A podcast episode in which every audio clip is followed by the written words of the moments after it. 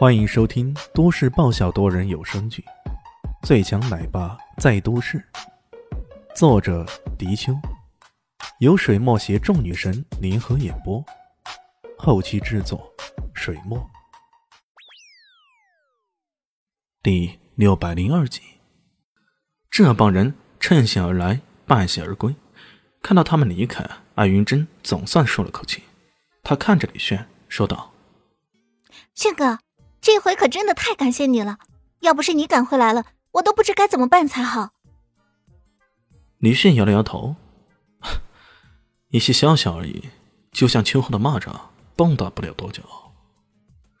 他的行动那是相当的迅速，在回城的过程中，就让盛奇和尹卫将这次的幕后操纵者给摸底的清清楚楚的。总体来讲，是赵家在幕后操纵，宇文家、萧家也有帮忙。这些大家族以为李炫受了重伤，不再有任何威胁，自然要清算他那些关系网，甚至连李炫在南下的一些势力以及关系户都因此而遭殃了。要报复，自然手下打击赵家，已经跟陈老二联手布好了局。现在，现在就等那人一门明君入局而已。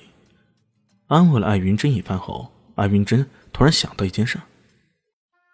对了，你是不是认识两个太王国的人？有个拳手，还有个僧人。李炫当然知道那是谁了，点了点头。那两个家伙一心想让我去帮他忙。艾云珍将白天的事儿给说了出来。哦，李炫没想到这两个人为了邀请自己去荒村，还真的蛮拼的。自己曾经直接让他们管呢，可他们居然还如此百折不挠啊！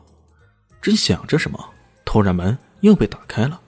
一看，哟呵，还真的是说曹操，曹操到，来的正是那两个太王国人，只不过他们都没有白天狠揍村民的气势，而是垂着手，低着头，一副小媳妇刚刚进门的样子，想进来又不大敢进来。李迅看着有些没好气：“你们这是找谁呢？”啊，呃，饶是两人脸皮再厚。这时候也不好说什么了。过了一会儿，龙迪才双手捧着一张羊皮纸递了上去。呃，李先生，请您过目一下。这年头竟然还有人用羊皮纸呢。李炫拿过来一看，上面写着几行字，那是泰文。不过，对于懂得多国语言的他来说，要看懂倒也不是太难。沙罗双手凋零的时刻，拉达拉的年轮开始转动。巨象的消失不是旧的终结，而是奇云的新生。沿着来路一直寻找吧，死神的光芒照亮着歧途。当幽冥花重新焕发光辉，命运会告诉你应然的抉择。李炫有些无语，这不都是一些似是而非的句子，是啥意思来着？难道就凭里面的“死神”二字，语言诗里的内容？就指向自己了，可死神这含义可太广了吧？看到他有些不解的神情，龙迪解释道：“齐云道是我们的门派名字，巨象大师是齐云道的掌门，也是斩乱鹏的师傅。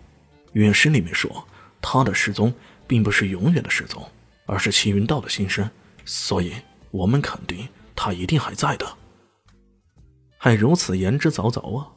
李炫忍不住问道：“那沿着来路一直寻找呢？”呃，齐云道虽然是太王国的门派，可他最早是来自夏国的，准确来说是来自明珠市的。而明珠市的死神，实体化的死神，也只有你了。所以，李迅有种眩晕感。这样都被你解释得通，这也太扯了吧！不过，既然你们那么执着去太王国走一趟，全当是旅游，那也未尝不可。他只好点了点头。好吧，看在你们的诚意上，这一趟太王国之行我去。不过，我不打任何的包票啊。这两个人毕竟是曾经帮助过艾云珍，间接上说也等于帮他了。李迅可不喜欢欠别人的人情。既然你们这么迫切想让我去，那我就去呗。找人什么的，不好意思啊，这可不敢打包票。听到他这么说，扎伦鹏两人顿时激动起来，连声说道：“，谢谢李先生，谢谢。”他兴奋的神情溢于言表。不过，我暂时还有其他事要处理，起码得过几天才能动身。开啥玩笑？我可不信奉君子报仇，十年不晚。有仇，咱现在就报。这赵家如此嚣张，不马上干掉他们，心里哪里会舒坦呀？哦，没关系，只要你肯去就行。看起来这两人对预言师是坚信不疑，只要能说动李炫去，他们也就无所谓了。李炫再瞄了瞄他们，心中又有计较。哦，还有一件事，龙帝大师，我有件事需要你帮一帮忙。哦。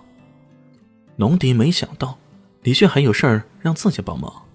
等到李炫将计划讲出来，龙迪无语了：“你丫的，你可是堂堂的死神大人呐！这么怂恿我去骗人，你良心不会痛吗？”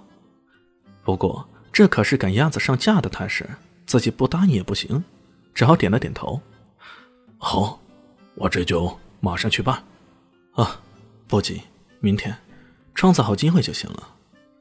李炫呵呵笑着，他本来已经计划好了，现在有了龙迪帮忙，自然让计划更加的完善。好吧，赵家这硕大的家族就等着走向崩溃好了。人不犯我，我不犯人；人若犯我，我必犯人。别以为死神的獠牙不露出来，你们就可以为所欲为。呵呵，想到这里，李炫的嘴角边上露出了冷冷的笑意。大家好，我是豆豆猫的耳朵。在剧中，我饰演的是萧灵溪的表妹唐艺贤。本集播讲完毕，感谢您的收听。感兴趣别忘了加个关注，我在下集等你哦。